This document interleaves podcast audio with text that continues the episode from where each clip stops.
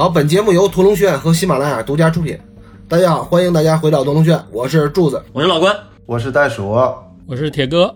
好，在开始今天节目之前啊，呃，咱们先说一下，我们这第一期节目播出之后，引起了巨大的波澜，波澜万丈，算好事儿吗？这个，起码代表有人在听呗，对不对？其实是在播出了第一期的节目之后啊，呃，我们收到了不少朋友的评论，当然了，呃，批评我们的居多。然后呢，我们也应该在这儿，不是说狡辩吧，而是说，是不是有我们没有说清楚的地儿？然后我们是不是试着可以解释一下啊？我的建议是不要解释，越解释越糊涂，这个得说不明白。但是越解释越热闹。对对，咱们就是为了热闹啊，不是为了别的，不代表什么观点啊。而且，尤其是像柱子这样的观点，不代表屠龙学院啊，只代表他个人。我觉得没有什么很多批评啊，就是几个嘛，几个小朋友们大概对这个话题比较感兴趣，讨论了一下嘛。铁哥说小朋友是因为他自己年逾古稀啊，所以大家可以忍着点。其实评论主要来自于什么呢？就是说对伊朗这个地域，或者是这个国家，或者说他们生活的这个群体的定义问题。其实咱们第一期节目主要聊的就是刻板印象。为啥我们要先聊刻板印象呢？其实还是跟我们这个电影相关的，因为大家对有的国家确实不了解，充满了不能说是偏见吧，只能说是好多刻板印象，由碎片化的刻板印象组成的。你对这个地域或者在这个地域里所居住的人民的印象的，我们讨论的目的就是想化解偏见。我们无论看美国的时候，咱们也不必仰视它，对吧？你看伊朗的时候呢，也不必俯视它。你如果就简单的下一个定义，对吧？这地儿就是一个恐怖分子的窝子，那就是什么邪恶轴心。这个肯定是不符合实际情况的，对吧？哪怕你用这种定义去定义阿富汗，那也是不准确的，因为四十年前的阿富汗就不是现在这样，完全不一样。所以它沿袭到现在的生活也并不一定就是你所看到的美国电影里那一套，这是不一定的。然后再有一个就是，我想说什么呢？伊朗人民他们是有资格承认自己的问题的，他们是可以思辨自己的问题的。其他的人呢，你如果有建设性的意见，你就提。但如果咱们只是指责、谩骂，比如说你说什么苏莱曼尼死了活该这样的话，这个话吧，我觉得就最好别说，对吧？这个你说完了之后有什么意义呢？对不对？你除了能过瘾、能痛快痛快嘴，没啥意义，对不对？这就不是建设性的意义。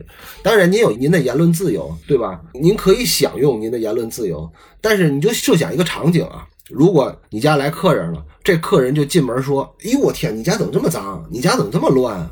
然后他在你家说完了之后，出门还要跟别的邻居再说，说你不知道那谁谁谁家特别穷、特别脏、特别乱。我天，他们家都是怎么过日子的？这家人都都是一个猪窝是吗？然后你会觉得你喜欢别人这样的评论吗？并不一定，对不对？但柱子，你这话的立场也不太对。反正我是觉得，我感觉这期的评论比第一期还得多。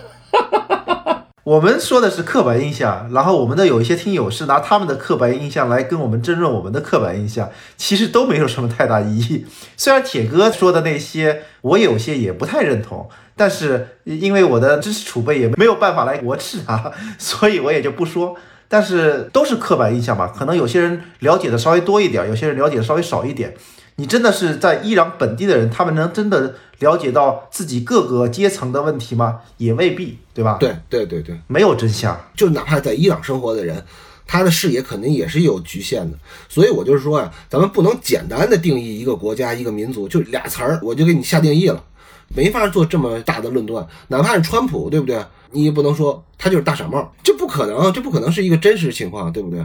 而且咱们做《屠龙炫拉片课》这节目，这个节目区别于那种短评式的影评，原因就在于咱们就是试着去分析，呃，非常具象化的描述为什么这个电影牛逼，或者那个电影傻逼，或者这个电影做的不太好。大家因为看完了之后只有一个直观的印象，我就不太喜欢这个电影。但是咱们是不是可以爬梳出来，你为什么不太喜欢这个电影？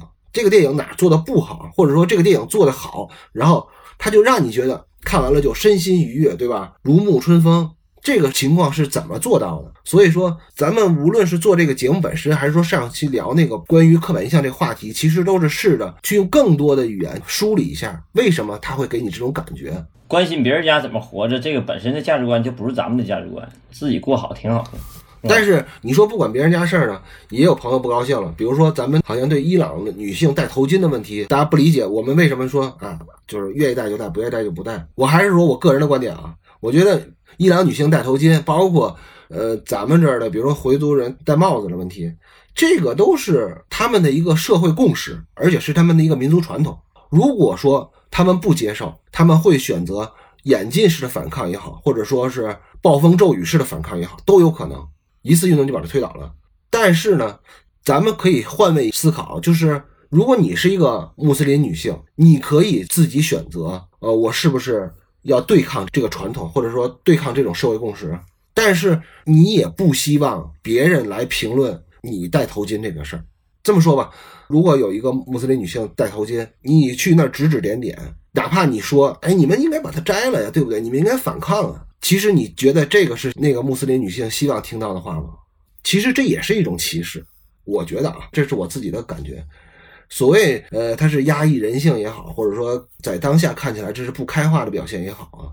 首先，我们是尊重愿意戴头巾的人，我们也尊重敢于反抗这件事的人。但是我们更要尊重的是，他们这个民族是有他们自己的传统的，这跟否定女性的社会地位什么都没太大关系。到现在为止，我们家也是，呃，吃饭的时候我站起来去给我父母盛饭去。那你要是按社会进步的来说，你这个就是父母在压榨我，对不对？我应该奋起反抗，直接周桌子，凭什么让我给你们盛饭啊？你们有胳膊有腿的，不站起来自己盛饭去？我不就不要这个民族传统，我就不要汉族的什么儒家的这种生活传统。你们都他妈给我站起来，你们自己去盛饭去，这也是我的一种选择。但是呢，你不能因为这个事儿就说我们家是一个父权的一个家庭，然后我们家就压榨人性，你这个不符合当代的那个意识形态，这也不对。其实你真要周桌子，那就是大逆不道了。但是在某种意义上来说，我是反抗了父权啊。对吧？柱子的性格永远都是这样式别人说点啥，总得辩论，总得狡辩。冲破封建制的樊篱。我给大家介绍一下刚才这个情境啊，我们四个人现在还是在远程，然后一个小框框，四个人一个人一个框，然后柱子在侃侃而谈的时候，我们三个中年男人的脸上都是同时露出慎重的微笑，没有不屑，没有不屑，就是很慎重的微笑，看着柱子在发表他的言论，我觉得 挺好，挺好，挺好。就是柱子刚才说了一些，也正好提起戴头巾这个事儿嘛，就是戴头巾这个事儿，我也。看了那个评论了啊，其实他们里面有个观点，就是选择的权利嘛，啊，戴不戴头巾倒没关系，关键是选择的权利嘛。这个我当然也是很认同的嘛。就是说，为什么我们会觉得在戴头巾这一项让这个政策是在我们看来好像是比较保守，就因为他没有选择的权利嘛。然后这个我觉得确实是保守，这个毋庸置疑的嘛。据我了解，他们也是在法律上探讨要取消这一条啊，在他们国内。这个是一点，另外一个就是，其实你看，像其他一些穆斯林国家，他们也都是戴头巾的，无非就是他们可能没把这个写到法律里头去，因为写到法律条文里面，好像只有是伊朗才写，但实际上比伊朗保守的多的国家，比如说沙特，那保守的太多，他还没选票呢，而且伊朗妇女也是可以投票的呀，是不是？从这个层面上讲，那你说是哪个保守哪个先进呢？甚至跟咱们比起来。对不对？还有一个，其实我最想说的就是，你如果对别人家家务事介入太多，就会出现两种情况。一种呢是让这个本来看不惯，或者你觉得他们应该有进步的地儿呢，会让他们变得更趋于保守。就这种现象出现在两个国家，一个是就离咱们很近的阿富汗，一个就是伊朗。呃，舆论压力越大，他内部就越趋于保守，这是一种情况。还有一种情况呢，外界舆论跟他们本地的持某些观点的人合流了，那就是埃及。你看看现在的埃及，现在是过着一个什么样的日子？你问问那些老百姓，是愿意过穆巴拉克的生活，还是过现在的生活，对吧？其实这两种情况都是大家不希望出现的，所以我觉得你还是有一点建设性的意见，怎么演进过去，怎么让这个选择权能够产生，而不是说要不咱就推翻了他，要不就是一劲的骂，让他更趋于保守，就缩回去了，都不好。这两种情况都是老百姓最倒霉的。对，我觉得最倒霉的应该是叙利亚吧。你像叙利亚闹之前，至少还行吧，对吧？大家都开开心心的，这个国家多好啊！现在你看打得多烂啊！那些老百姓，现在在干嘛呢？有多少人死掉？嗯，所以很多事情啊，看着是挺惨的。不是说一步到位的，或者说我在这喊口号，让我从道义上支持他们，然后我输出点什么东西，让他们能变得更好，不是这样的。一个国家的 民族命运，它没有那么简单的，就一下就给翻过来了。你让它慢慢演进，可能还会平和一点。当然，我这个观点肯定有人说我太犬儒了，什么太幼了，这都无所谓。但是咱们，你作为老百姓，你还是想过日子嘛？你就像咱们这片子里讲述的，对，我们还是别聊这个了。对，不是争论节目，戴老师可以剪掉。对啊，你喝酒的时候聊聊也就算了，你这个节目里说这个大放厥词干啥？柱子的性格就是不让说，你这不对。让说让说，咱们讨论嘛，对吧？当然你可以指责我们，你骂我们的太多了。这个是柱子的人设，大家要接受。不，讨论不是这么个讨论，不是一个台上一个台下这么讨论。对，我也觉得是。那我就下，但是关键是我为什么要跟大家在节目里讨论呢？因为我发了好多东西，然后那平台都不让发，都给我删了，是吗？我就白写了一二百字，就没法讨论是吗对，就没法讨论。进群进群。哎，为什么删了呢？它有些关键词儿是吧？我不知道啊，我的微博都被封禁了，你想想，我又红又专都被封禁了。大家如果想要跟柱子讨论这些方面问题呢，加入屠龙学院的那个微信群，我单拉一个群。吵架群，对，我们现在有屠龙学院的一班、二班啊，一年级一班，一年级二班，然后我单建一个一年级三班，三班就是 吵架班。吵架有。对对对，咱们群里经常吵架，我一看到吵架我就受不了这个，我就基本不参与。我看有些朋友们还特别愿意吵架，挺好的。就我觉得袋鼠这提议不错，别拉我进去就行。我几次都忍不住想要退群。好吧，咱们还是回到影片本身啊。上次咱们用了一期的时间，大概只聊了一到两场戏，咱们这次应该加快点进度啊，因为那场戏也确实是非常精彩嘛，所以可能跟大家说的比较细了。十二分四十四秒到十三分四十一秒啊，这是有点像过场戏似的啊。视线随着离家出走的西敏来到了车内，西敏开着车，他在车上看到了正要坐公交车回家的瑞慈娘俩，所以他就把瑞慈娘俩给接上了。瑞慈这个时候对这份工作其实是有点犹豫的，因为瑞慈知道西敏是要回娘家住，他担心呢自己不方便和这个男主人接触，于是呢，西敏告诉他：“你踏踏实实的，我要跟我老公打离婚呢，不是因为我老公这个人品不正，他也就是个老实人，只是说我跟他的意识形态上有分歧。”我先说一下这场戏的大概的感觉，这场戏本身呢，它就是一个过场戏，但是呢，他也试着开始塑造这个瑞慈这个人物了。因为之前在家里的时候，这个瑞慈这个人物呢，就显得有点茫然，有点抓不住这个家庭的重点是啥。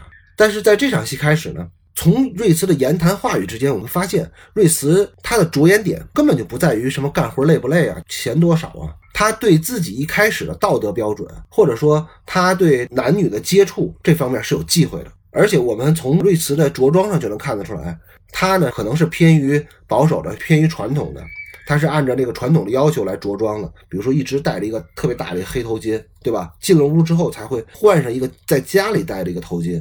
但是你反观这个西敏，她有点像一个知识女性，是一个补习学校的老师，她可能就是一个新东方的雅思老师吧。她戴头巾呢就有点糊弄，好歹弄块布裹上，她是为了美观了就。这场戏我就说两个细节吧，应该大家也都看到。西敏驾车离去的时候，因为上一场刚吵完架，你在他脸上还能看到泪珠，所以他戴上了他的雷朋眼镜，那雷朋嘛，标志性的一个物件儿，还有开的是一个法国的标志车，所以能看出来他的那种比较西式的生活。这个戏让我觉得特别有意思的地方，它就是通过这个设计啊，通过这个安排，把那个母女两个接到车上，完了以后，他通过这个剧情交代，顺带的就是很自然的就把那个叙事的视角转到那个保姆身上。保姆你在车里这场戏啊，还是我上一集那观点，我觉得这挺有意思的。这个编剧啊，把戏啊都写出来了，但是他拍的时候好多其实忽略掉了。在剧本描写里头，他有这么一句话，他说拉吉埃和女儿坐在西敏汽车的后座，紧挨着西敏的行李箱和食物。西敏在开车，就是他先在这个车厢环境实际上做了一个描写，就相当于母女俩是被这个后座的行李给堵到一个角落里了。他其实，在描写的时候，实际上是要这个局促感，但是拍摄的时候，实际上压根儿没拍这个，就完全是靠镜头语言就把这局促感给表现出来了。相当于一个身份嘛，一个是后座的这俩人，一个是前座开车的人。然后这个前座开车这个相当于是主人吧，跟他说我带你一道。然后母女俩实际上是很局促的，包括视线对切也是，他始终切到那个西敏的时候，都是那个保姆的视线。然后切回来的时候，就完全没有带那个西敏的那个关系，是客观的。所以说这个对切关系就挺有意思的。实际上它更体现出一个戏，就是什么，他很关心这个女人到底怎么了。他其实也能看出这个女人的伤心嘛。我们上一集也聊到，这个女主人走了，她是很尴尬的，因为她进了一个男性为主的家庭了。这对他来讲是很尴尬的。他担忧也在于此，而且这个时候西敏说了一句重要台词，说你放心吧，他是一个好人。所以说，就从这个道德上来讲，把这个类型啊也好，还是把这个观众可能造成的一些误解和想象给你打打破掉了，这个其实挺重要的。要不然你观众看这种戏的时候脑子会跑偏。反正有的时候吧，都是看你怎么设计，怎么带领观众去想问题。我觉得这个编剧啊，他非常会带领观众，带领观众该想什么，不该想什么，完全是这个按照他的思路走的。他会画地图，要不然写跑偏了的话，会容易造成一些误解。还有这场戏啊，其实从上一场戏我们也能看到，法哈蒂导演其实在这个片子里，对于瑞斯这个女儿，他是着重拍的。因为一般我们来看，就是小动物跟小孩都是不好拍的嘛。在车内这场戏里边，他把小孩完全包在了这个镜头里边，其实是没有必要的。但是在之后的拉片中，我会讲到这个小女孩在这个法哈蒂导演以及在这个片子里的重要性，所以他在处处把这个小孩的视线、小孩的形象也框在画面里边，让他时时出现在画面内。这个就是法哈迪导演的另外一个用心的地方。然后之后小孩再出现的时候，我们再提这个小孩的作用吧。好，那就是下一场戏啊，下一场戏你就说说那个时空的问题啊。十三分四十二秒到十四分零七秒，呃，这是一场街道上的戏啊，感觉故事走得特别快。我们看不出来这场戏是瑞茨带着女儿从纳德家回家，还是说这场戏是第二天瑞茨带着女儿来上班。我提前有一个问题，就是说为什么会有这么一场戏？因为这场戏算是一个过场戏吧，或者说你说它是一个打隔断的戏也可以。但是我们看得出来，就是法拉第导演呢，他每场戏都做得很满，他很少会做这么空的戏。我有点不太理解他为什么会做这么一场戏。我觉得还是艰难和不易，要表现这个女人的这个生活不易。她家远。他怎么表现这个远？这个其实挺重要的。就我给大家说一下，其实大家误解是因为什么？是因为他剪的太利索了。但是剧本上这是两天，这场戏实际上是西敏把他们娘俩送到了车站，相当于他只是给他带到了车站，然后他还得坐这个车走很远，坐公交车才能回到家。然后第二场戏，下一场戏上面写了翌日清晨，只不过他没拍清晨这个状态，感觉像是串到一块儿了。他剪的特别利索，所以我这么理解对不对？其实我刚才念的这一段其实是两场戏。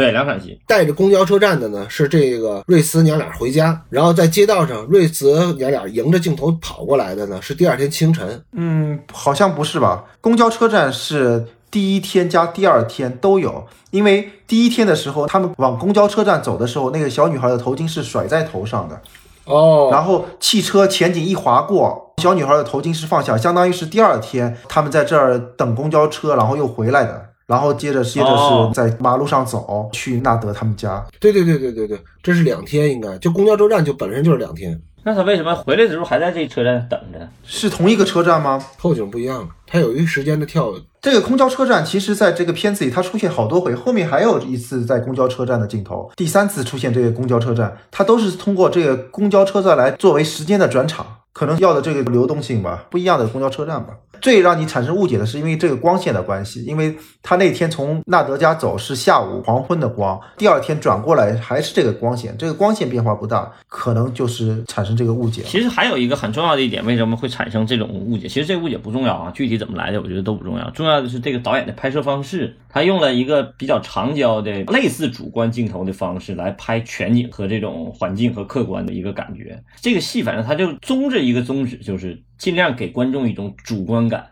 带着观众走，几乎没有什么特别客观的镜头。你发现，就即便是这种空镜也好，对它没有环境展示什么的，即便是这种空镜也好，理论上讲是应该很客观的拍一个全景，但是他其实还在模拟人的视线，好像我们还在看这娘俩，这娘俩具体干啥了，始终关注着这个人，这一点是这个导演的特殊处理。基本上整个这戏都是这样。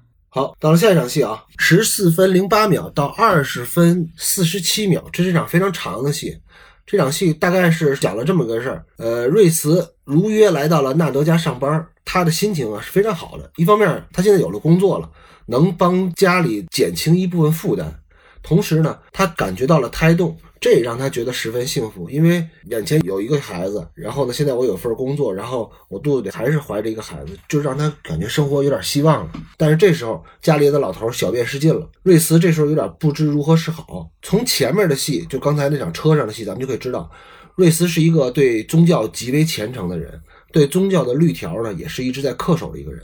所以他这个时候只能求助于宗教咨询人员。他在阐明了情况之后，得到的回答是，他可以帮助老人洗澡、换衣服。而女儿也非常懂事的跟妈妈说：“我不会告诉爸爸的，因为这场戏非常长嘛。咱们可以先点评几个点啊。第一个点，我们首先知道了瑞慈是个孕妇，而且如果是有胎动了，那月份不小了，不可能是头怀孕两三个月的事，那那就不可能。”这个呢，是我们作为观众来讲，你是先于纳德一家人先知道了。第二个呢，是表现了瑞慈这个人的人品。为什么呢？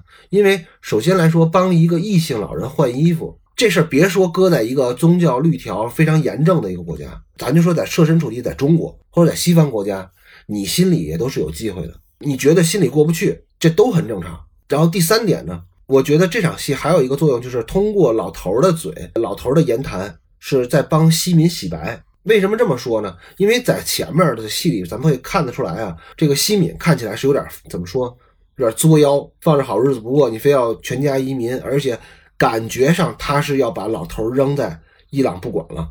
但是呢，通过这里边的戏呢，咱们就可以看得出来，其实西敏是一个特别好的儿媳妇，要不然老头也不会一直在念叨自己儿媳妇的名字。因为你在前面的戏里边会表现，丈夫女儿都不站在他这一边。他呢是一个有点不负责任的，丢下一个失智老人想抬屁股就走，这事儿不太能说得过去。如果说这家的包袱没有那么重，你没有这个老爷子，你说咱们一家三口如果就想移民到国外，甭管你去哪儿吧，这都是可以理解的。但是因为你这个家里还有这么一个老人，这个相当于是一个生活上的负担。前面的戏给人感觉他有点像甩包袱那样，但确实是西敏其实也有自己的考虑，而且他之前应该做的也不错，否则老人也不会。一直在喊着他的名字。你想，西敏怎么说的？西敏在法庭上都说，你爸都不一定认识你，但是偏偏老人一直在念叨是自己儿媳妇的名字，就说明在家务事上，人家西敏在之前这十四年当中付出的可能要比纳德多得多。呃，最后一点，在这场戏里还有一个点是什么呢？瑞斯和女儿的对话。瑞茨的女儿和西敏的女儿都是这个故事的暗线，就像戴尔说的似的，这两个小女孩的线索都有点提纲挈领的意思。因为孩子都是最单纯的，他们所受到的，无论是社会的教化也好啊，还是说宗教的影响也好啊，他们受到的影响可能是最小的，所以他们的行为都是相对比较单纯的、比较本能的。而瑞茨的女儿在看到瑞茨要帮老人洗澡换衣服的时候，她说的是：“我不告诉我爸。”就这句话写的特别棒。这句话好在哪儿呢？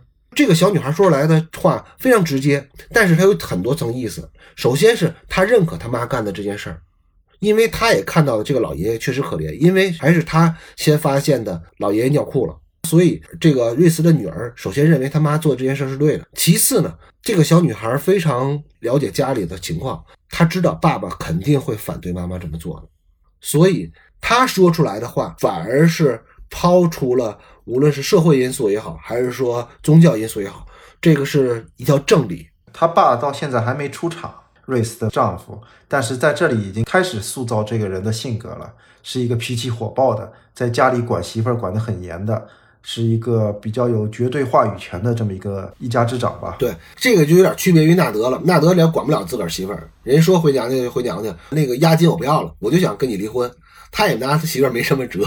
所以这个片子里面，他推动事件的就是两个女的。这场戏它最主要的作用吧，其实就在塑造瑞慈所信仰的宗教对他的一个束缚力。包括他一开始在门口问老爷子要去干嘛，老爷子说拿报纸啊什么的。然后呢，他因为他走路不便，想顺势扶瑞慈，但瑞慈躲开了。就一开始就那种男女授受不亲那种。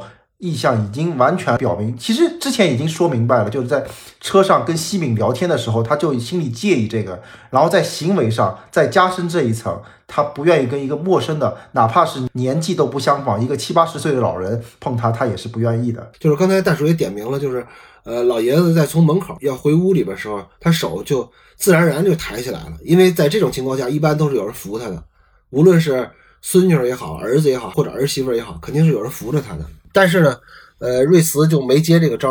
其实我觉得，为什么这个电影在西方大家也能看得懂呢？是因为它这里边除了宗教之外，是有好多共同的人的因素的。就看到这一幕的时候，我就想到了我老丈人家对面住着一对老夫妇，老太太是个又高又壮的一个老太太，爱吃肉。他们家之前是老爷子一直带着这个老太太去看病。突然有一天在医院里边，老爷子就推着轮椅带着老太太看病的时候，老爷子倒下了，老爷子就没再起来。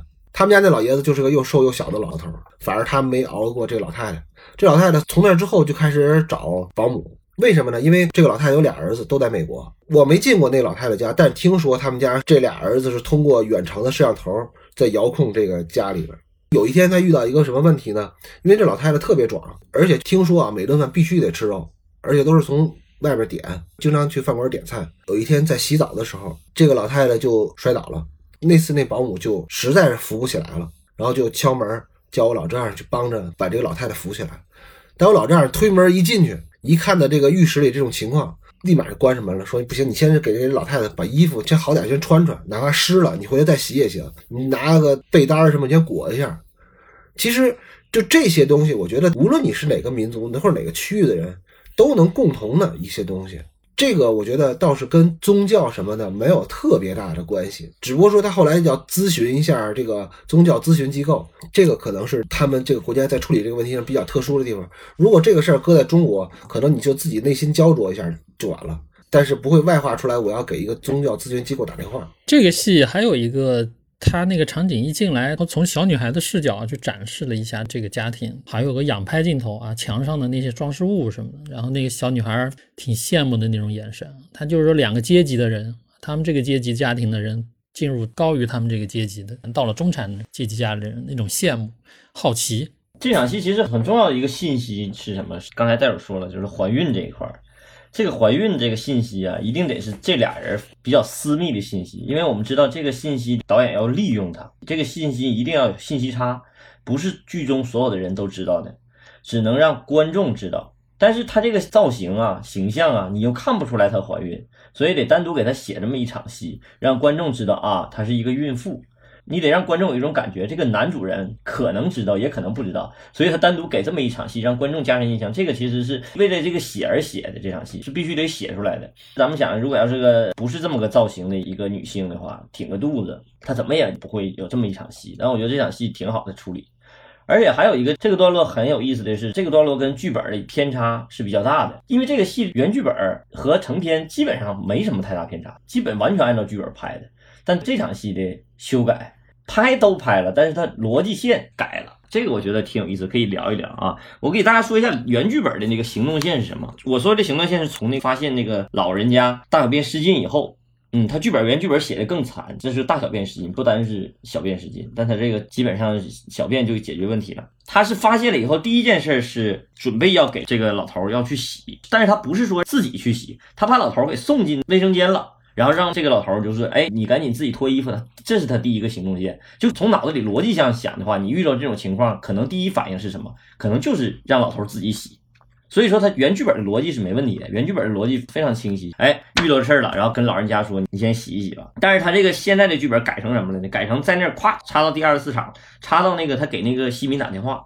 然后这是第一个改动，第二个他下一个逻辑线是，他发现老头自己洗不了了以后，然后他就问你怎么不洗然后这个老头不就说了一句西敏吗？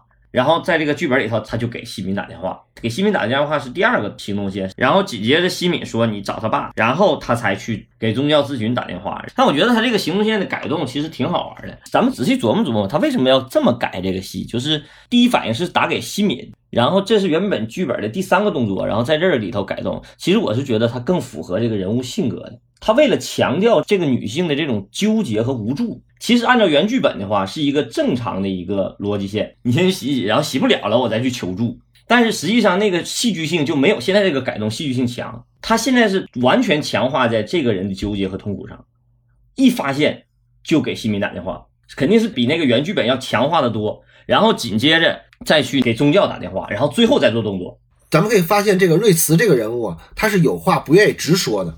对，就说话特别拐弯儿，怎么说呢？就是有点像呃，咱们传统意义上的那种受气包女性，就不敢于直抒胸臆，不敢于表达自己。你看她在跟纳德辞职的时候，瑞慈说的什么？说你这活太累了，我离家太远了。累不累？其实我觉得瑞慈倒是第二位考虑的，他主要考虑的是他没法干这份活，是他跟这个老头的这种异性的接触。因为他知道，他以后要干的话，他每天都得帮老头洗澡或者换衣服，这个是他在宗教律条上他就接受不了的，但是他又不愿意直接一上来就说这个，而是他到最后实在没办法才说，你没跟我说我的工作还包括要给老人洗澡换衣服。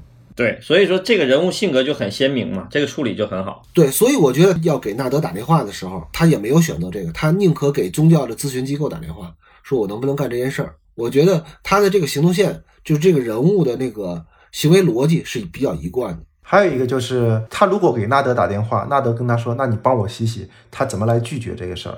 他自己思想斗争还没做完。还有一个就是，你有没有看到他这个女性的善良？嗯，他在跟宗教咨询机构打电话的时候也表现出来了。宗教咨询机构问他急不急，这事儿很急。他其实是在想说服这个宗教咨询机构，让他们来允许他来干。其实更多的是为了说服自己，他这个人的性格特征就是不断的说服自己突破边界嘛。我这儿插一句啊，这个可能就我接触到一些穆斯林他们的一些习惯啊，比较虔诚的人，他一定要有个口唤。什么叫有个口唤？就是经过对方允许。老头因为他那个神志不清嘛，没法同意这个事儿，那他就去打电话给那个宗教机构或神职人员，经过他们的口唤，就是得到他们的口唤认同，他才能干这个事儿。我明白了，就是在伊朗就不会出现切火机这种情况。还有就是切盘，就我们家的书经常会出现在柱子他们家对对对对对对对他我们家的盘经常被柱子拿走，就这种情况是不会发生的，是吧我？原来在每次在工作室回来的时候，我兜里都会发现有三四个打火机。是这个意思吧？但是肯定他只针对于对这个宗教要求他比较虔诚的人。我应该把他们都送去那个穆斯林的培训机构，给他们都涤荡一下他们的心灵，以后就没有人会切别人家的书啊，切别人家的光盘啊，或者切别人家的打火机啊，就没有这种情况了。对你最应该去。你看偷书不能叫偷嘛，你看偷音乐也不能叫偷，然后切打火机是对你好。你看这些事儿，其实从我们这个伦理来讲，都是对你好的，都是好事儿，正面的、积极的。别扯那这儿没用了。这段戏我印象特别深的就是法拉第导演在叙事的同时啊，他特别关照这个小女孩的行动。无论刚才老郑说的是这个小女孩从一进这个纳德他们家，因为这个是他第一次在放松的状态下，就是他们家没有那么多人，只有一个老头躺在床上的情况下，这个小女孩在观察纳德他们家。这是刚才老郑提出来的，然后再有呢，这个瑞慈准备要给老头换衣服，然后洗澡的时候，这个小女孩也一直在听着他妈打电话，然后甚至她在看他妈怎么帮助这老头洗澡。我觉得这个小女孩的设置是我特别喜欢的一个人物设计啊。为什么我都要这么说呢？我们可以试想一下，如果说法拉利当时设计的是一个孕妇来纳德他们家当护工，最后因为争执然后流产了，这也可以。但是从戏剧效果上来讲，这个女儿能把瑞慈的这个压力、她的这个辛苦，然后给外化出来，包括他们家的这个窘境给外化出来。而且这个小女孩也是瑞慈多次她有一个顾虑的一个出口。比如说，如果没有这个小女孩在场，那瑞慈给老人洗澡换衣服这事儿，可能就没有那么大宗教压力了。如果没有女儿呢，纳德指责他偷钱，他也不会有这么强烈的反抗。可能啊，我说的是可能啊。如果没有眼前的这个女儿，他也就不会对他是不是要撒谎有这么强大的一个对宗教惩罚的这种压力，就害怕。所以我就觉得，就从这个女孩的设计上来讲，我们有的时候在写人物的时候，是可以直抒胸臆的去描摹一个人物，就他这个人是什么样的人。但是也有的时候要创作一个人物的时候，你可以试着去做一个辅助性的人物。或者是猫啊狗也行，宠物也行，或者说一个小孩儿也行，摆在这个人物身边，然后来帮助你塑造这个人物形象，然后把他的所有的行动都强化放大。这个是我觉得这个小女孩用的特别好的一个点。哎，我说一下啊，这个小女孩，我觉得是导演特别核心的一个东西。你看啊，就是女主人，她一切都是为了她女儿。那对于这个保姆来说，也是一切为了她的女儿。甚至就是因为怕他这个女儿遭到报应，所以他就坚持他的那个信仰那块东西。所以这个戏的电影的核心的，就是他们两对母女吧，其实也是这个戏的最核心的一部分。而且最后我我也看过那个导演的一个采访嘛，最后那个小女孩，当然了，在后面发生的就是那小女孩看他们那家人仇恨的眼光，就是他们两个阶级的这种矛盾，就一直在传到下一代去。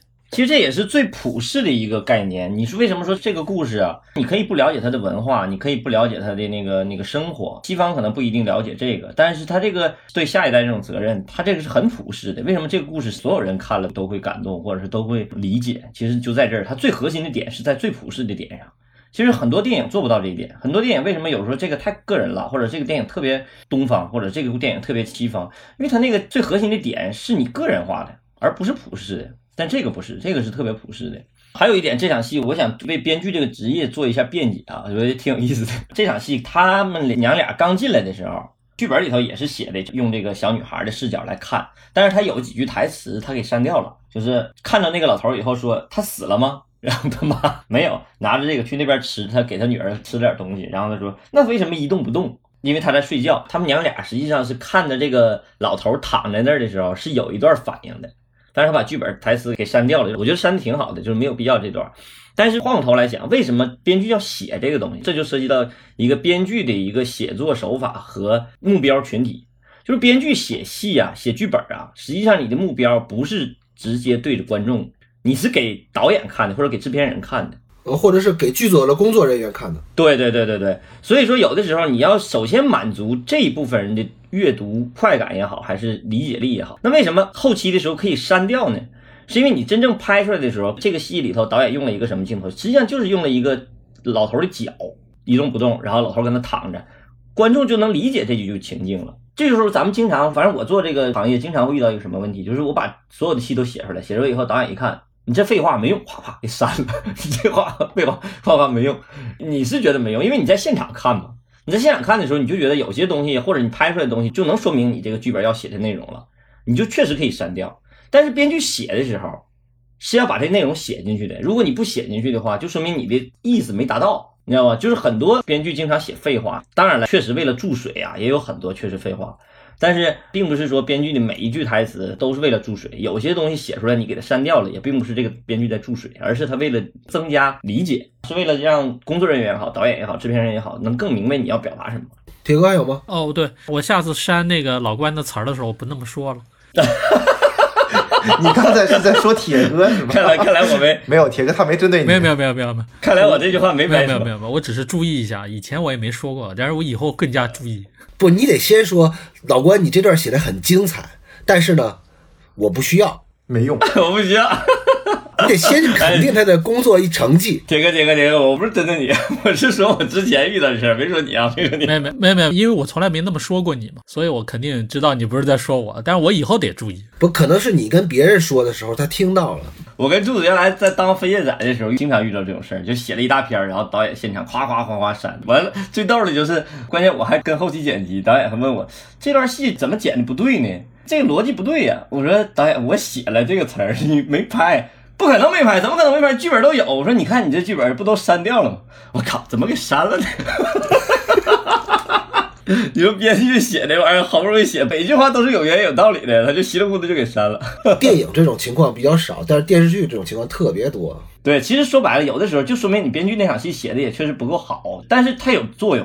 可能作用比较单一，就写的不够好，导演就很容易忽略掉，就夸夸夸大笔一挥就给删掉了。是你可能还有一个小时没有天光了，这还有五页纸没拍呢，那怎么办？删呗。经常会有这种情况。好吧，下一场戏啊，就是咱们刚才提到塑造这个小女孩这个形象有很多种作用，咱们再看看下一场戏，这个法拉利导演是怎么塑造这个男主角这个形象的啊？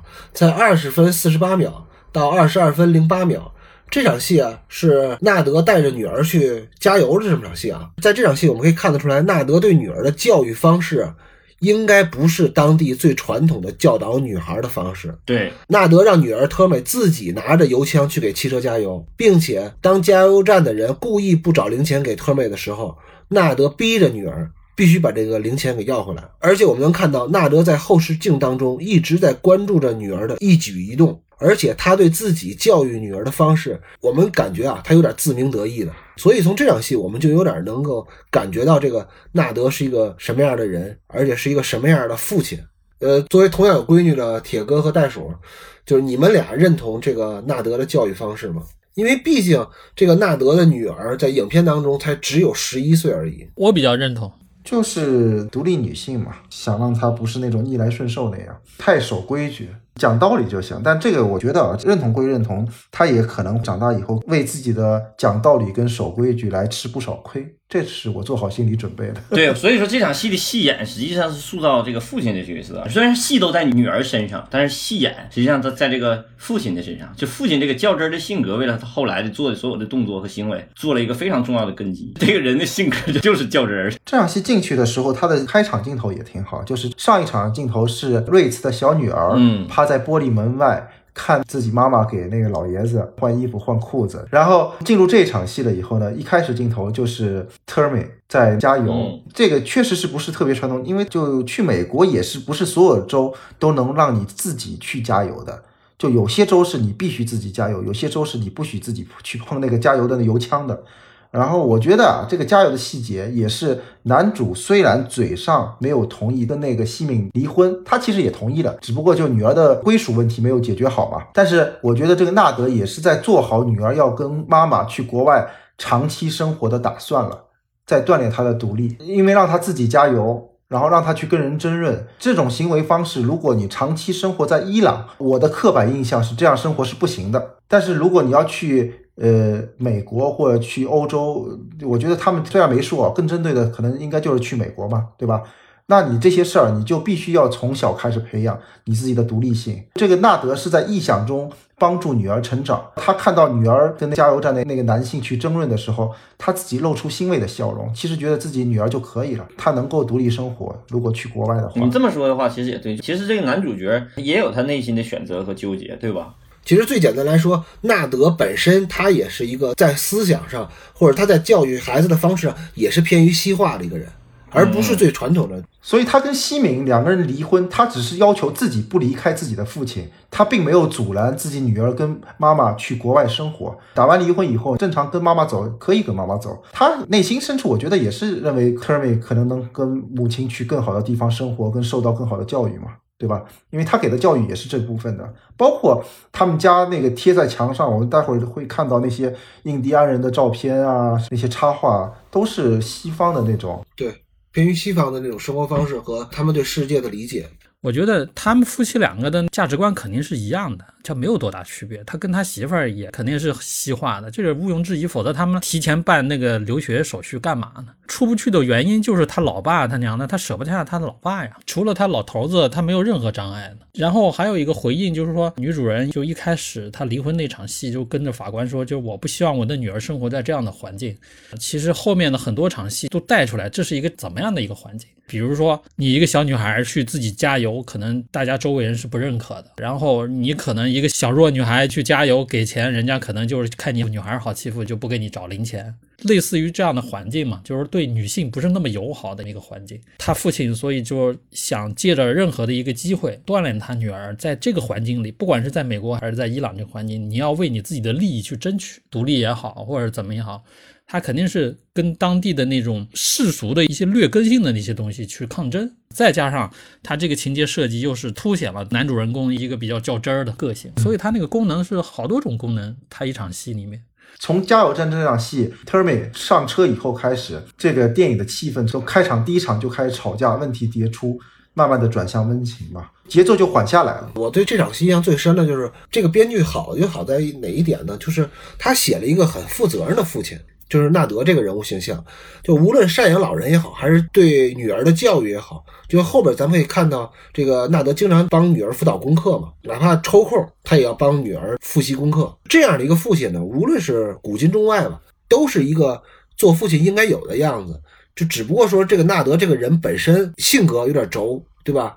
说好听的叫过于坚持原则，但是呢，纳德确实是一个称职的父亲，也是一个负责任的儿子。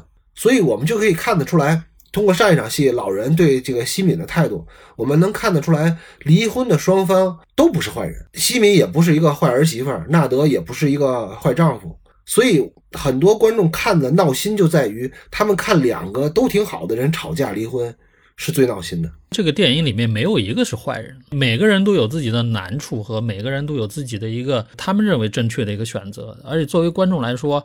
为什么一个闹心？就像朱老师说的那个，哎呀，你换任何人碰到这样的事儿，你都解决不好，就生活悲剧嘛。我们刚刚讲了二十分钟，就已经把这几个人物性格特征都已经表现出来，说明这个戏真是写得好，效率非常高。好，下一场戏啊，到了二十二分零九秒到二十六分四十一秒这个段落的戏吧，信息量特别大啊，而且是后边故事的一个很重要的一个伏笔。简单的说，就是纳德和女儿回到家之后，瑞茨提出辞职，说自己没法再干这份工作了。呃，原因他说了就很累啊什么的。当然，这都不是他真正的理由，真正理由就是他觉得宗教的戒律是不允许他接触别的男人的裸体的。当然了，纳德也对此表示理解，而且瑞茨提出可以让自己的丈夫来接替自己的工作。这场戏还有另外一面，也就是瑞茨。和特妹的家教女老师另外一条故事线，就是瑞斯和特妹的家教女老师说自己怀孕的这个情况，而且这个女老师推荐给她一个好像是做产前检查的这么一个诊所。呃，从这场戏开始是一个伏笔嘛，到后边就会对这个剧情有两个特别大的争议。第一个争议就是纳德到底知不知道瑞斯怀孕了，而这个女教师知不知道纳德知不知道瑞斯怀孕了，这个有点绕嘴啊。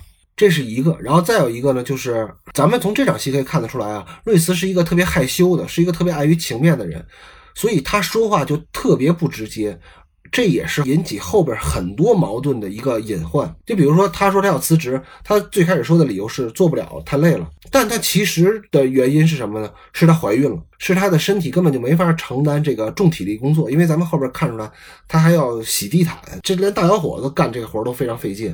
第二呢，是他碍于宗教的戒律，没有办法长期的接触这个老人的身体。但是他最终只说了第二点，而他第一点真正的原因是他怀孕了的事，他也没说，因为他觉得他一说出来，他可能对方就不让他干了。他这个人就是不自信嘛，各种隐藏，各种欲言又止。也可能是他觉得没有必要把自己的私事儿跟别人说，怀孕这些事儿，因为他没有避着任何人，他不是故意不说，他只是觉得没有必要跟他说而已。但是因为有这个信息差呀，就会出现了好多误会，所以说有好多事儿不是说谁想造成一个什么结果他就造成了。呃，当然了，纳德他在后边是为了避免牢狱之灾，所以呢他撒谎了，而人这个女教师呢也似乎给他做了伪证了。但是你说一开始纳德就完全就清楚这个事儿，他是到什么时候知道的？其实在这个电影里也也没有完全表现出来。那表现了。他在劝家庭教师打电话的那一场就表明了，这一场他听到了，在这场他镜头表现来说，瑞茨与家教聊天当中，镜头里没有表现纳德知不知道保姆怀孕，但是呢，从中后段男主自己承认之前，还有就是他给那个家教打电话的时候。其实是表明了他在这场的时候已经听到那个瑞茨怀孕了，所以看到那会儿的时候，好电影就是这样，让我禁不住回过头去再仔细看这场戏里边纳德在不在场，到底有没有听到？但他确实是没有表现出来。这场前面我其实都没有太多要说的，我只是呃有一个小细节点，我觉得在表演上导演也运用一个小技巧，我觉得挺好的，就是纳德和保姆在聊你的父亲尿裤子的事儿上。纳德那会儿在干嘛？在打开柜门，一下子把自己藏进柜子了，挡住了。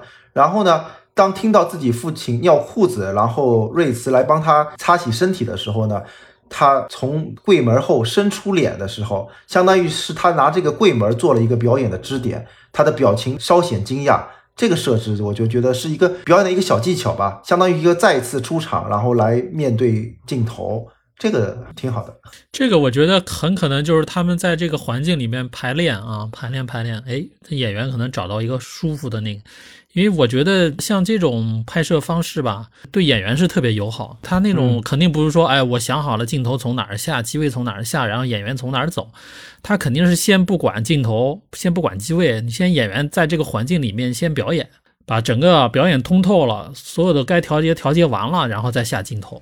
嗯。然后还有一个小点，就是在纳德去给保姆拿他日结的钱，就当天的工资的时候，小女儿其实在那会儿录画了，就挥舞着在感觉在跳舞啊，在玩耍那样，在镜头里边录画了。这个我们细想，可以说明导演对演员有充分的把握。因为像这种镜头，平时我们在拍戏的时候都会嫌麻烦。就我之前说了，孩子跟动物最难拍嘛，能够避开尽量避开。这场戏完全没有必要让小女孩在这个画面里边出现。因为会导致可能镜头不合适，再重拍啊，再耽误时间。但是这个小女孩在里边出现，其实就是法哈迪导演为了生活的质感，他都保留了。就那一个小细节点，你不仔细看，你都留意不到那个小女孩在里边的作用。这是这个导演对于这种细节的各种关照。而且也肯定是花了好长时间，他找到那么一个状态，哎，从好多条里面发现，哎，这一条正好。因为你很难控制小孩儿这一条跟下一条的表演是连贯的嘛。但我觉得这种小孩儿啊，就是天才型的。你找着这个演员本身就已经成功一大半儿，你不能指导他怎么怎么演，他这演员这个状态和感觉天生就来了，就对了。关键也是这个导演他对这个生活质感的这种自然状态这种追求啊，像像咱们可能弱一点的，就为了省麻烦，就不要让小孩了在里头裹乱了。咱们两个大人拍完拍完完了是吧？弄搞什么小孩儿？细节造就这个质感嘛。对，所以就是有的时候你看他的戏就很难拍嘛。拍过这种东西之后，你就知道他这活儿实在是不好干。不是花钱，而是说这种特别精细的东西不好处理。而且咱们聊这个一次别离聊了这么长时间，其实前面除了在开场阶段咱们说了一下这个视听之外，其实咱们很少聊这个一次别离的视听嘛。在这段戏的开场啊，有一个长镜头，也就是在二十二分二十秒的时候。为什么不聊视听呢？因为这个戏的摄影看起来是确实是有点偏随意的，而且它打的光呢，这都是比较自然光，它很少打出来一个特别有强烈的主观色彩的一个造型光。所以说，可能视听上的东西咱们讲的少，而且这片子也没有音乐，就是普通生活的动效而已。但是这个长镜头呢，我第一次看到的时候，我是没有注意到，我是再翻回头来拉片的时候才发现，哎，这是个长镜头。所以这个长镜头在起初看起来是没有什么作用的。但是我为什么还要提出来讲呢？我有点过度解读啊，我就是觉得这个长镜头的调度是跟纳德后边说的是真话还有假话是有关的。因为咱们在前面第二场戏就讲了，西敏收拾东西回娘家那场戏啊，大家基本上就是看的稀里糊涂的，不太了解纳德家是个有几个房间的房子，或者说是个多大的房子。但其实他们家应该是相当于住在德黑兰的二环边上的。啊，两百平米大公寓，高尚的金领生活。后面还有一场呢，是瑞茨到了纳德家工作，那个环境呢是通过小女孩的眼睛来介绍的，交代的也不是特别清楚。但是法哈蒂又是一个特别执拗的导演，他要求他的电影里不能拍环境，就这个戏啊，不用广角拍，不拍环境。那么导演怎么才能让观众了解纳德家的房间结构是什么样的？这样才能让观众有一点点感觉到纳德是不是偷听到了，或者无意当中听到了女教师和瑞茨的对话呢？法哈蒂就选择了纳德进门后的一系列动作，他拍了一个长镜头。纳德进门后，先走到客厅里边跟女老师打了招呼。然后他又转身跟了瑞茨打了招呼，然后他又去给老父亲送了报纸。这个手法呢，因为他是摇来摇去的嘛，所以我自己不是特别喜欢这个手法，就有点折中方案。你为了不拍环境，为了不用广角拍，你就用中焦段嗨来嗨去呢。这个镜头三十多秒，因为像我这样的中年男人就容易被晃晕了。但是创作它本来就是一种博弈嘛，你的理念是一种理念，但是你的实际情况呢，有可能是跟这个相冲突的。呃，如果说他在这场戏里边，为了想要交代环境，选择了晃来晃去的拍一个长镜头，又对我这样对晃来晃去的人特别不友好，那他怎么办呢？他还是在坚持自己的理念，还是不用广角，还是不拍全景。这个就是他的解决问题的方法。这个其实我想引申到一个什么问题，就是说你在实际的创作过程当中，跟你最开始在写剧本，或者说你在做导演阐述的时候，你是有一个拍摄理念的。那个时候的你的理念跟你的实际情况相冲突的时候，导演做的很多工作都是要去解决问题。你解决的方式如果过于油滑，你就失掉了自己的特质，失掉了自己的理念。那其实你就有可能最重要的东西都丢掉了，就太照顾别人的感受了。但是呢，你如果完全不照顾别人的感受呢，你的电影就变成了别人的催吐剂。这个权衡问题啊，肯定是此事古难全的，没有人完全能做到平衡的特别好。但是怎么权衡，这个是你要思考的问题。我是觉得这块处理的挺好的，就包括全景，因为我也是想聊聊这场戏的视听。我觉得这场视听挺有意思的，就是我们看到这个戏的前面啊，我们都知道它大量的用的是都是中近景嘛，都对人的关照。但是保姆和家庭教师对话这场戏啊，是全片里头特别少有的这种全景镜头。他用了一个小人权吧，而且他即便是全景，他也基本是带着关系做的全景。比如说前景是一个带个人，然后拍这个家庭教师的时候，基本都是给了一个小权，给了一个人权。这个其实就是给人一种视觉感受，主要的目的为了让这个家庭教师置身事外。这个时候家庭教师置身事外是非常重要的。咱们想象一下，如果这个时候也给这个家庭教师同等的镜头地位，也给他一个中近景来做反应啊、说话、台词也好，似乎就有点干扰视听、喧宾夺主了，你知道吗？就是大家以为这是个很重要的人物了。对对对对，全景镜头本身呢就是很客观的，它给人一种客观感。在这个剧情的后边，我们才知道，其实这个家庭教师承担了一个什么样的角色呢？承担了一个证人的角色。那这个证人其实给人的一种感觉就就应该是相对客观的嘛。如果要是这个时候还是给他中近景的话，那整个就给人的感觉就是会消解掉这个客观感。而且还有一点处理就挺好的时候，他其中有一个镜头，二十三分三十六秒的时候，三十六秒之前前一个镜头是保姆跟纳德说：“我这个活太累了，欲言又止嘛，我不想干了。”他直接切到了家庭教师的反应，就说明这个家庭教师实际上是能听到他们外头说话的。对吧？但是他给的反应是什么反应？给的是一个全景反应，一个动视，就这么回头看了一眼。这个镜头设计一看就是导演故意设计好的，就是我要拍这个家庭教师的时候，我是有意的把这个景别放全的。然后后来拍到那个保姆和纳德对话的时候，又回到了中近景，就是基本上这个时候他不要家庭教师参与进来。如果要是这个时候参与进来的话，确实就把这戏给搞乱了，糊了。这个处理我觉得就挺好。至于刚才柱子说这个前面那个晃来晃去那个，可能会有这个感觉吧，但我觉得他那个就是遵循这个原则，至少他没乱套。我觉得这个是挺好的这场戏。他其实交代的挺清晰的，他那个位置关系什么的，因为他把那个保姆叫到另外一边了嘛。但是保姆在过去之前又和家庭教师有一个沟通，留了电话什么再过去，所以他其实是两个空间。他一开始是三个人在一个空间，最后完了又变成两个空间。当然了，第一次看，我觉得可能很少人会关注到这个实际空间的问题，就是跟着情节走，脑子里不会很明显，哎，这是两个空间还是一个空间？是？但是我从这场戏我才看出这家是个大家，二百平得有。法哈蒂导演拍的家都很大，包括他推销员里边那几个房子都很大。因为他这种调度方式需要大点儿，这种调度反倒需要大。我觉得真正拍小，等有机会咱们看《失之愈合》的时候，咱研究怎么拍小。就看他那个法哈蒂导演的电影，我就觉得，哎，伊朗人住的都还挺宽敞的，所有的房子都挺大的。哎，但是你回到后面情节里，他到鞋匠家很局促，一看这个机位就摆不开的那种感觉。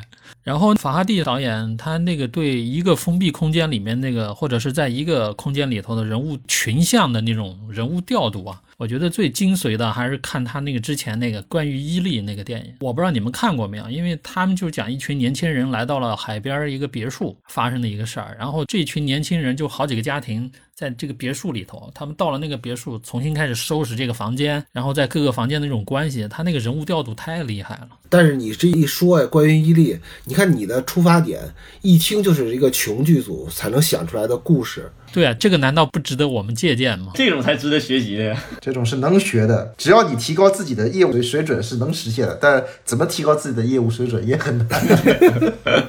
就是真的有的故事你一听啊，什么这帮人又是关在一个屋子里，要不就是低成本的文艺片，要不就是低成本的恐怖片。因为关房子里没有别的事儿嘛，要不就大家一会儿叨叨叨叨叨叨，然后要不就是出一个鬼，然后大家一会儿躲鬼。所以我为什么刚才说我说要拍局促感，就日本电影那个局促感不有，就是跟《失之愈合》那个步履不停还是什么玩意儿，反正那个阿布宽演的那个。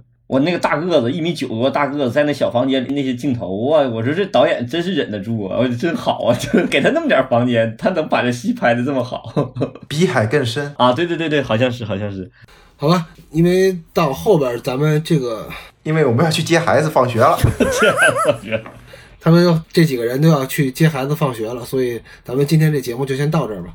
呃，大家一定要下次听，因为下次我们会预告一个重要消息啊，就是下次我们拉什么片。为什么要下次预告呢？